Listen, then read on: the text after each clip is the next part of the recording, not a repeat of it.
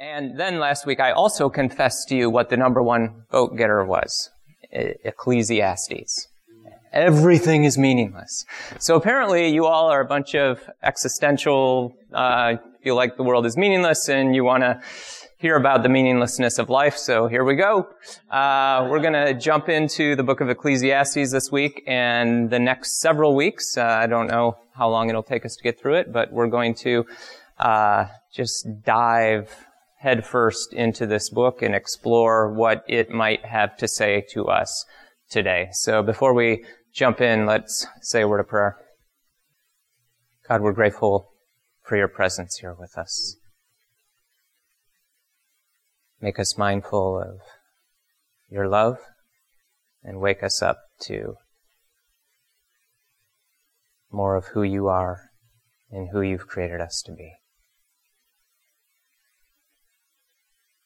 And when at times we experience life as meaningless, reveal to us a deeper reality, a deeper goodness, a deeper love, a deeper purpose to all of life. We pray this in the name of Jesus. Amen. All right, this book begins with these words, the words of the teacher, son of David, king in Jerusalem. So, uh, teacher is koheleth in Hebrew, uh, and it means a leader of the assembly. So this is what we know about this person. Uh, we don't have a proper name. Uh, because it says son of David, king in Jerusalem, many people believe that Solomon was the author. Uh, most scholars say probably not likely. Uh, this book was written sometime long after the days of Solomon. Could have been a king, a later king, uh, who could have also referred to himself as son of David, coming in the line of David. Uh, but ultimately, we we don't know exactly who wrote this or exactly when it was written. Uh, all we know is this person is referred to as a teacher, koheleth, uh, the leader of an assembly. Uh, Ecclesiastes uh, comes from the Greek word ecclesia, which uh, just simply meant a public gathering. Uh, it later became the term we would use for church. So the English church is translated from the Greek ecclesia. and so what we're in right now, a public gathering or the church. And so uh, what we know is that uh, this person was a teacher, uh, possibly a king, and was a leader of a public assembly, of a public gathering, and had some things to say. Starting with meaningless. Meaningless, says the teacher. Utterly meaningless. Everything is meaningless. Why do, what do people gain from all their labors at which they toil under the sun? Generations come and generations go, but the earth remains forever. And so right away, uh, it's a real pick-me-up. Uh, and I mean, o- often we go to the scriptures for words of comfort, uh, for words of hope. Uh, so immediately we, we gotta be asking, what? What, what is this book doing in the Bible? Like who, who voted to say yes to that book? I, and I will tell you, it was the group of people in the back corner who are the cynics, the skeptics, the doubters, those who wrestle with the existential questions of life. And they said, that book stays because I'm wrestling with the same questions. Uh, there were sages, next slide, who sought to withdraw the book of Koheleth because its words are mutually contradictory. Uh, there are words within the book of Ecclesiastes that contradict themselves, and there are plenty of words in the book of Ecclesiastes that contradict other words in the scriptures altogether. Uh, I love that. Might unnerve some of you, might be unsettling, uh, but isn't this true of our lives? We live with internal contradictions, don't we? We, we live internally conflicted so often around so many things. Here we have a book written by someone who is conflicted, who contradicts himself and just simply doesn't care. Uh, because he's wrestling with deep questions in life. This is considered one of the uh, wisdom books, believe it or not. Uh, the wise sayings, meaningless, meaningless, everything is meaningless. Uh, um, and it's slightly different than the wisdom book of Proverbs. Uh, you know, Proverbs, we read Proverbs and what we get are, uh, often are Follow the wise path. Become wise, do good, and you will prosper. If you follow the foolish path, it will lead to destruction. Uh, this teacher, though, is talking about a different kind of wisdom. And it's wrestling with this. Here's what I think one of the themes of this book is. This is someone who says, I followed the wise path. I pursued wisdom. I pursued goodness. And I still got screwed. I did the right thing.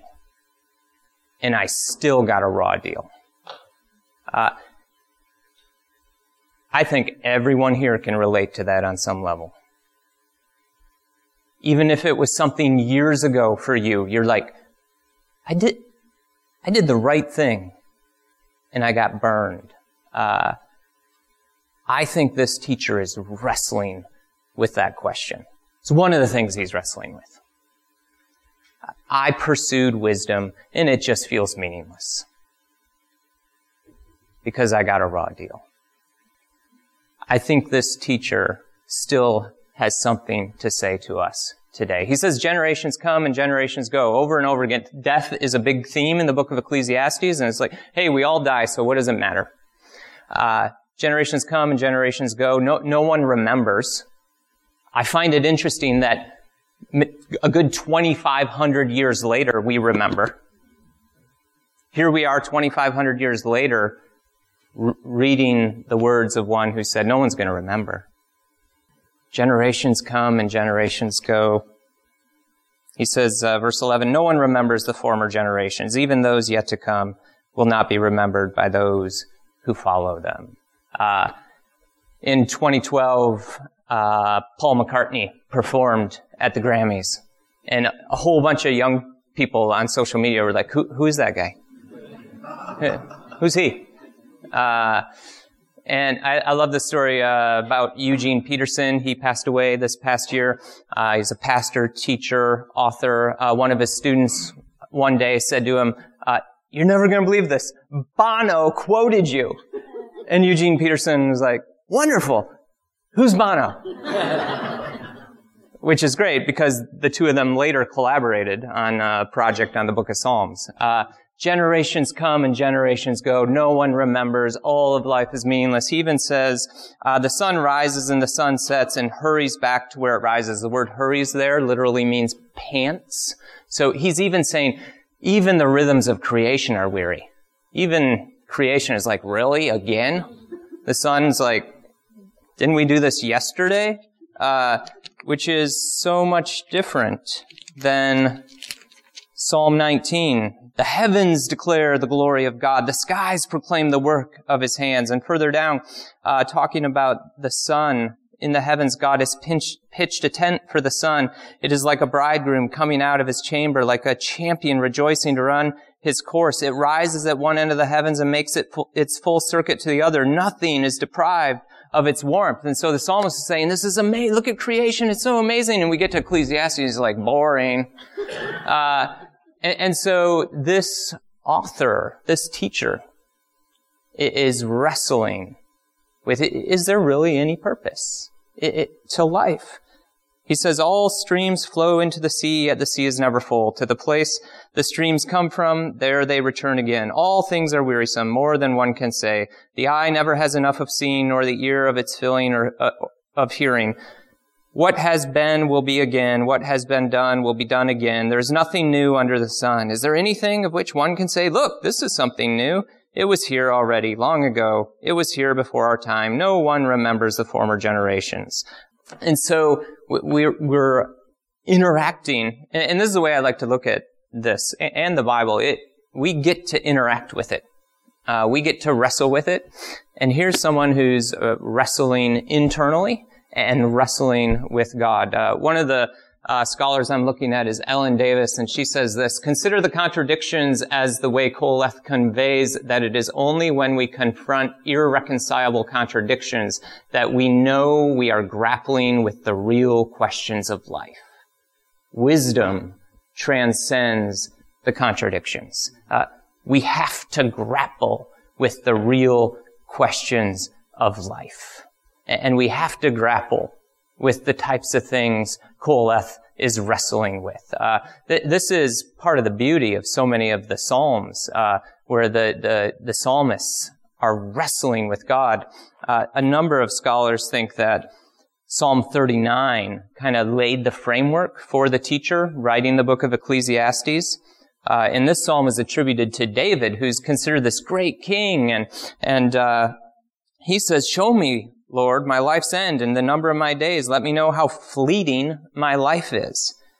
You have made my days a mere handbreadth. The span of my years is nothing before you. Everyone is but a breath, even those who seem secure." Uh, and further down, he says, "Hear my prayer, Lord. Listen to my cry for help."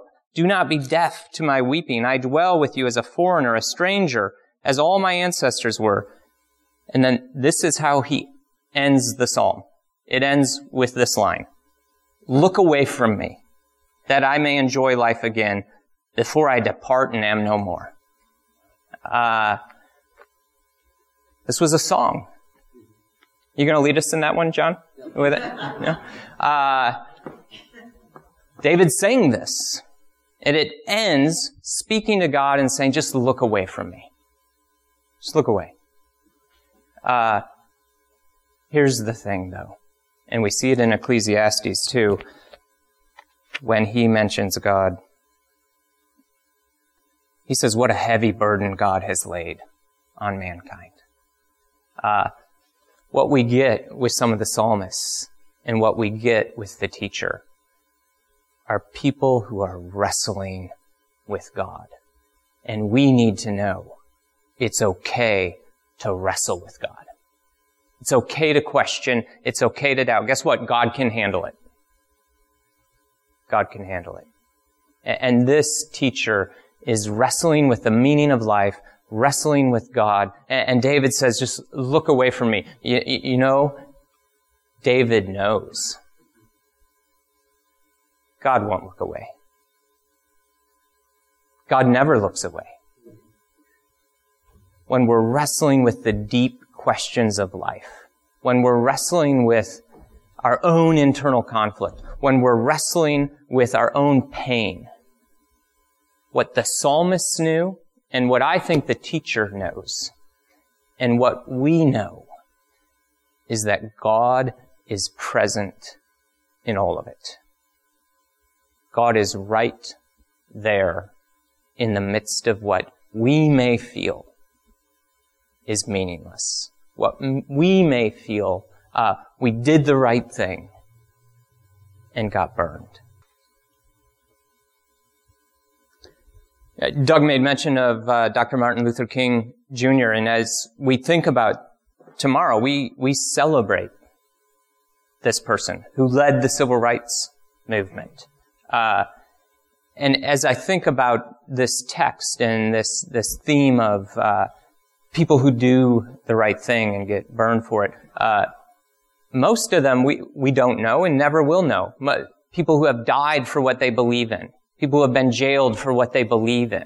Uh, most of them we don't know their names. But tomorrow we celebrate a man whose name we know, who did the right thing over and over and over again and got persecuted for it.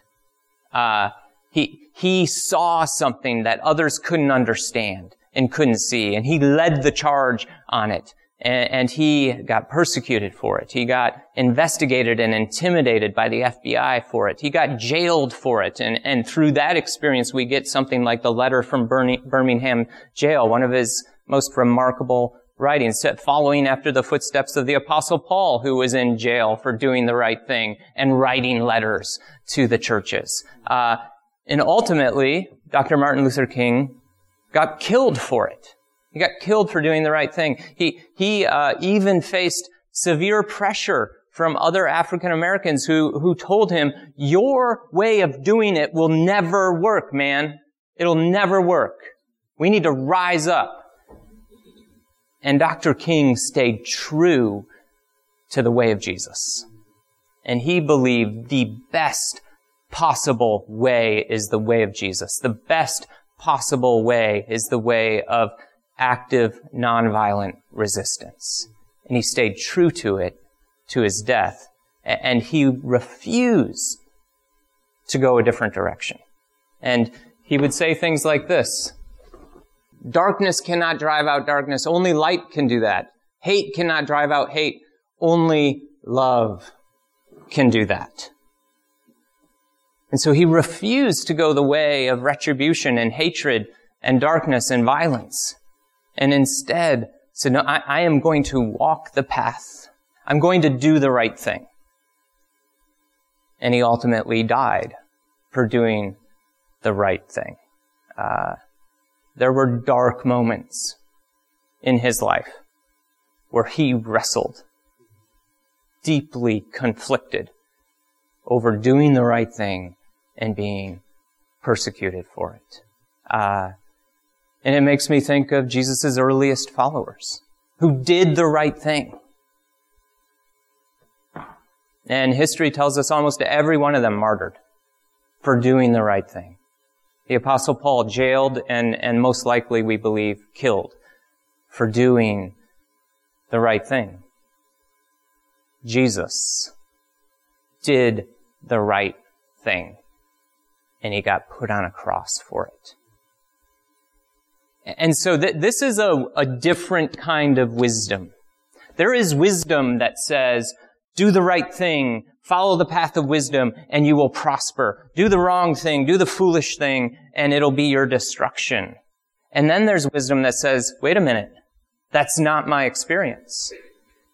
Uh, I see foolish people who prosper all the time. I see wise people who don't. So what does that mean? And we have a teacher here who's willing to wrestle with those questions. And willing to say, it just feels meaningless. Feels meaningless right now.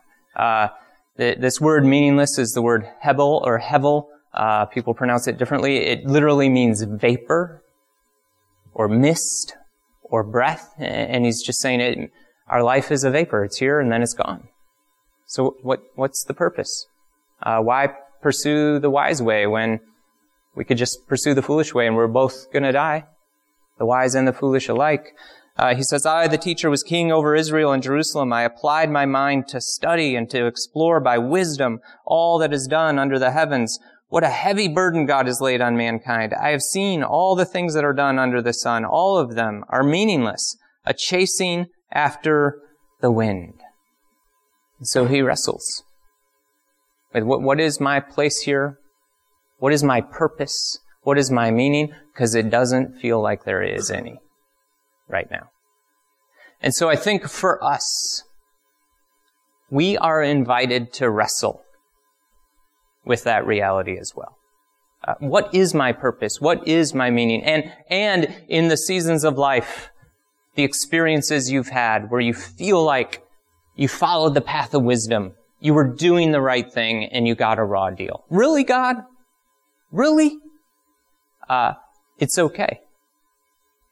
It's okay to ask those questions and to wrestle with it.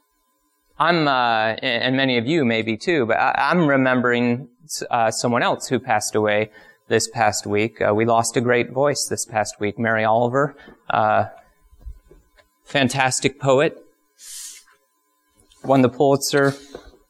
Um, and she has uh, so many great poems.